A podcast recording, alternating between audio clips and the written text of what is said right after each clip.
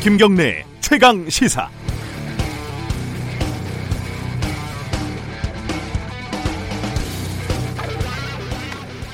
전설의 배우 심은하 씨가 예전에 여자라서 행복해요 라면서 행복한 표정으로 냉장고 광고를 찍었습니다.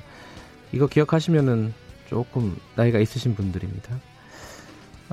이런 광고를 봐도 우리는 심은하 씨 집에 그 냉장고가 꼭 설치되어 있다 이렇게 생각하지는 않습니다. 그렇게 따지면은 박보검 씨는 매일매일 그 까만 탄산음료를 먹어야 하고 아이유 씨는 매일 술을 마셔야 할 겁니다. 광고를 한다는 건 일종의 약속입니다. 이건 진짜가 아니고 연기다 이런 거죠. 물론 가끔 연기가 너무 훌륭해서 깜빡깜빡 착각을 하기는 하지만요. 어제 뉴스를 보니까 아모레, 랑콤 이런 화장품 회사들하고 다이어트 식품, 청소기 업체 이런 데에서 유명인에게 제품 후기를 SNS에 잘 올려달라 이렇게 부탁을 하고 돈을 줬다가 공정위에 적발이 됐습니다. 이게 실제는 광고인데 마치 진짜처럼 속였기 때문입니다. 광고비로 11억 원을 넘게 썼고 과징금은 한 2억 원 넘게 맞았다고 하더군요.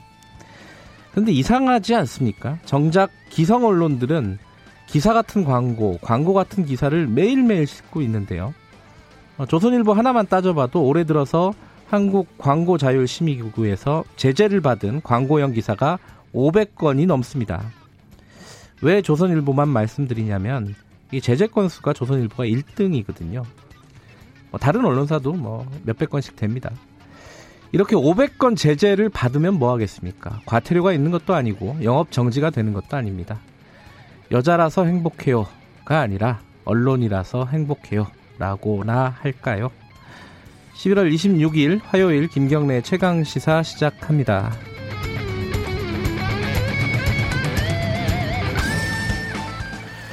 김경래 최강시사는 유튜브 라이브로도 지금 함께하고 계십니다. 샵 9730으로 문자 보내주시면 공유하도록 하겠습니다. 짧은 문자는 50원, 긴 문자는 100원입니다. 스마트폰 애플리케이션 콩 이용하시면 무료로 참여하실 수 있습니다. 오늘 주요 뉴스 브리핑부터 시작하겠습니다. 고발뉴스 민동기 기자 나와 있습니다. 안녕하세요. 안녕하십니까. 여자라서 행복해요. 그 광고 기억하시죠? 아, 그럼요. 네, 나이가. 네, 첫 번째 소식은 어제 그 북한이 9.19 군사합의를 위반했다 이런 얘기가 있어요. 북한이 서해 적대행위 금지 구역에서 해안포 사격 훈련을 실시했습니다. 네. 북한 노동신문은 김정은 북한 국무위원장이 서해 백령도 인근 창린도 방어대를 시찰을 해서 직접 해안포 사격을 지시했다 이렇게 보도를 했는데요. 네. 남북 9.19 군사합의에 따르면 서해 완충수역 일대에서 포사격, 해상기동훈련 중지를 규정을 하도록 되어 있는데 네. 위반에 해당이 됩니다. 네. 언제든 북 한반도의 긴장을 고조시킬 수 있다. 일종의 무력 시위를 한 것으로 풀이가 되고 있는데요. 정부가 유감을 표명을 하면서 군사합의 준수를 북한에 촉구를 했습니다. 네. 군 당국은 보안상의 이유로 구체적인 발사수라든가 방향, 탄착점 등은 밝히지 않았습니다. 지금 부산에서 한아세안 정상회의가 열리고 있는데 그렇습니다. 북한이 또 이렇게 해안포를 발사를 했습니다. 우리 정부의 유감 표명이 좀 늦었다 이런 논란도 좀 있더라고요. 그렇습니다. 네. 홍콩 선거 결과가 나왔죠. 범민주파 진영이 전체 의석의 86.1%를 차지했습니다. 네. 사실상의 압승인데요. 전체 452석 가운데 389석을 차지했습니다. 이른바 그 친중파 진영은 60석에 그쳤습니다. 거의 붕괴 수준이라는 그런 평가를 언론들이 내리고 있습니다. 현재는 친중파 진영이 327석을 차지를 하고 있는데요. 네. 캐리람 행정장관이 벼랑 끝에 서게 됐습니다. 민심을 겸허히 듣고 반영할 것이다. 상당히 자세를 낮췄습니다. 홍콩 시위대에 새로운 동력이 생길 것이라는 그런 전망도 나오고 있는데요. 문제는 중국 정부의 태도입니다. 중국 외교부 대변인이 람 장관을 확고히 지지한다. 어제 이런 입장을 밝혔거든요. 네. 때문에 일각에서는 범민주파의 압도적인 승리 이후에 홍콩 시위가 더 격화될 수도 있다. 이런 우려도 나오고 있습니다. 그 홍콩 선거를 직접 좀 참관을 하고 온 교수님을 모시고 브리핑 끝나면은 홍콩 상황 좀 전망을 해보겠습니다. 네. 황교안 대표는 지금 단식이 오늘로 7일째인가요? 오늘은 네. 7일째입니다. 예. 그 더불어민주당 이해찬 대표가 어제 이제 단식 6일째를 맞은 황교안 대표를 방문을 했는데요. 네. 5분 동안 비공개로 만났습니다. 김도읍 비서실장에게 빨리 단식을 중단하고 자신과 협상하자고 제안을 했다고 전했는데요.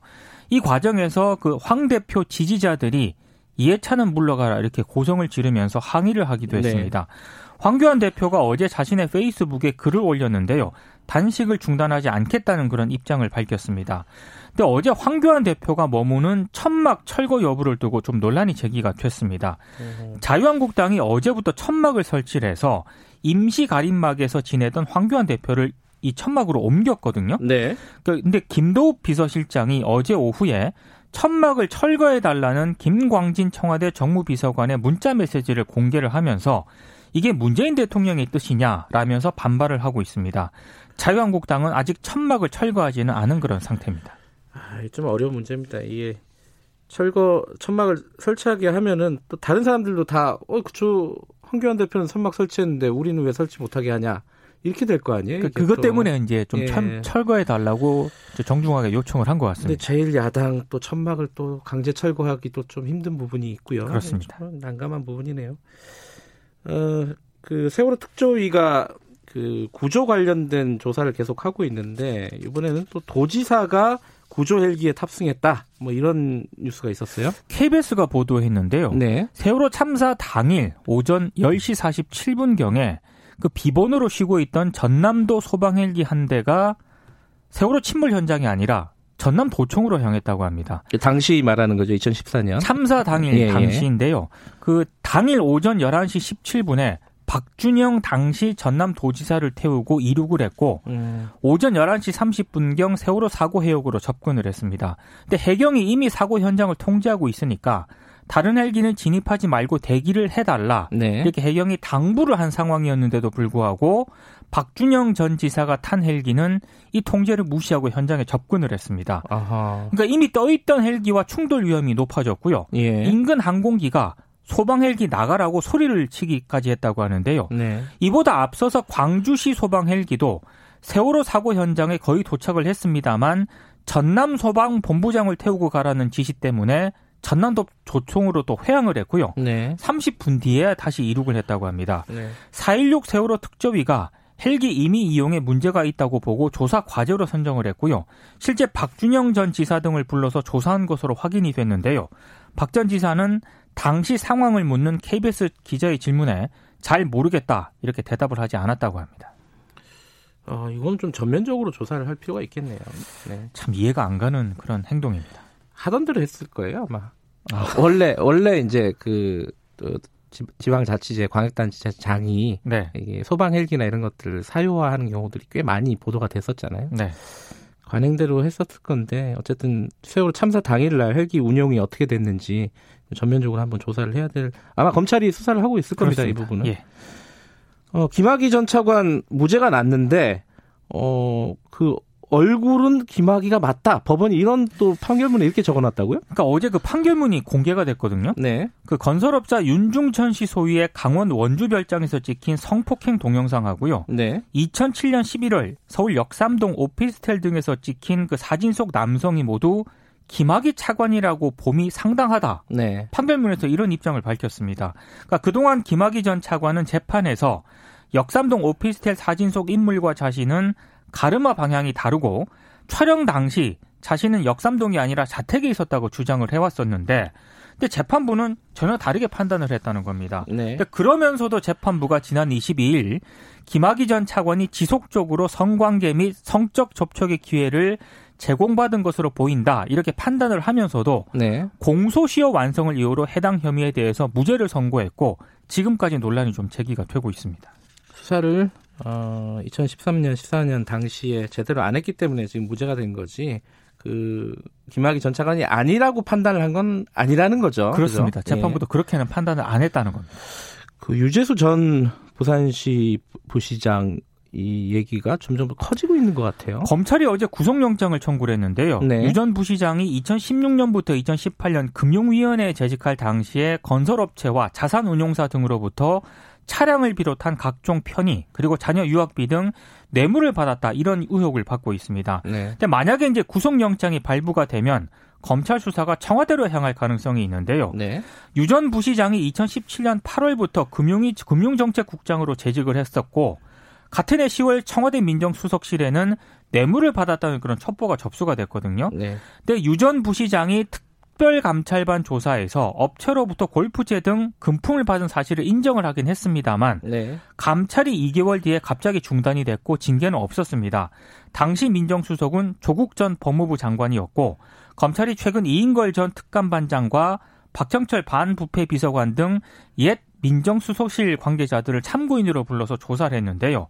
유 전 부시장에 대한 영장실질심사는 내일 서울 동부지법에서 진행이 될 예정입니다.